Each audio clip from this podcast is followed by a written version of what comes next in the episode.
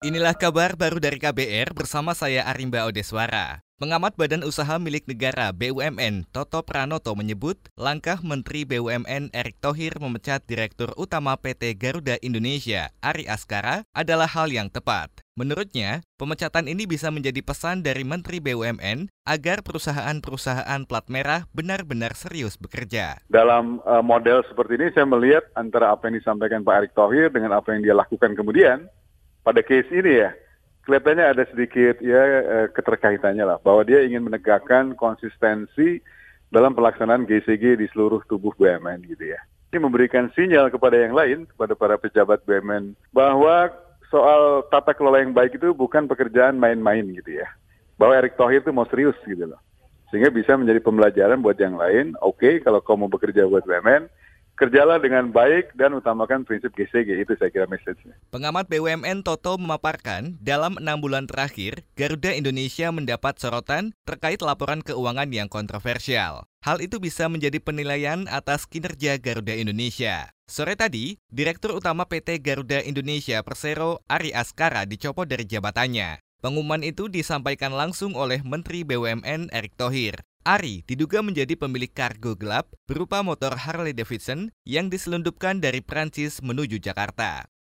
Sementara itu, saudara, Badan Standar Nasional Pendidikan BSNP menilai ujian nasional tak memiliki manfaat yang besar. Selain itu, hasil ujian nasional tak bisa dijadikan standar untuk melanjutkan siswa ke jenjang lanjutan. Anggota BSNP Doni Kusuma mengusulkan penerapan sistem zonasi kembali dilanjutkan pasca penghapusan UN. Menurut Doni, pemerintah perlu memperkuat sistem zonasi demi pemerataan akses pendidikan. Ya, justru karena itu kalau UN dihapus itu sistem zonasi itu bisa menjadi salah satu syarat untuk seleksi masuk ke jenjang berikutnya.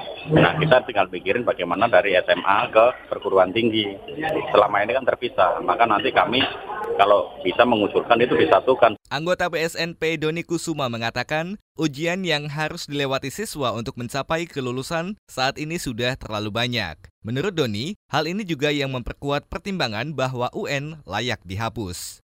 Kita beralih ke informasi selanjutnya. Badan Pengawas Pemilu atau Bawaslu bakal meningkatkan pengawasan di belasan kabupaten di Papua saat Pilkada serentak 2020.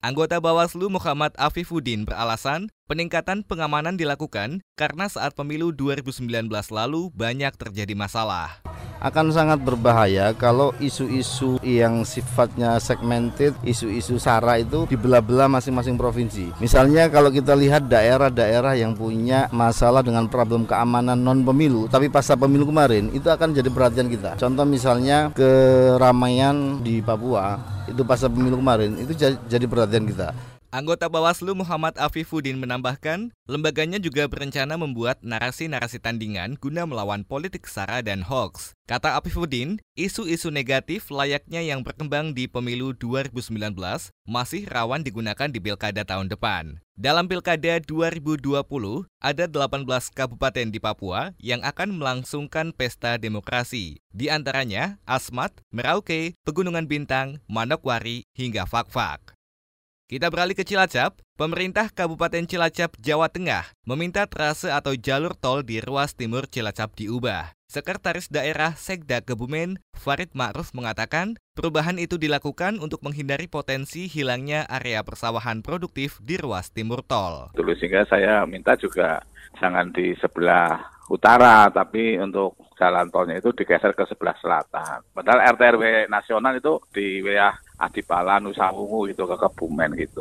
Kalau sekarang kan daerah mana ini mau situ, Sampang, Buntu itu kan sabuk hijau itu kanan hmm. kiri. Lah besok saya minta kalau jalan nasional ya eh, menjadi bisa sabuk apa ya bukan sabuk hijau. Ada Sekretaris Daerah Sekda Kebumen Farid Ma'ruf menjelaskan, keberadaan tol di tempat ini berpotensi menghilangkan ratusan hektar lahan pertanian produktif di Cilacap. Pemkap mengusulkan agar ruas tol digeser ke sisi selatan, melintas di Kecamatan Adipala, Maus, dan kemudian keluar ke Kabupaten Banyumas. Demikian kabar baru dari KBR, saya Arimba Odeswara.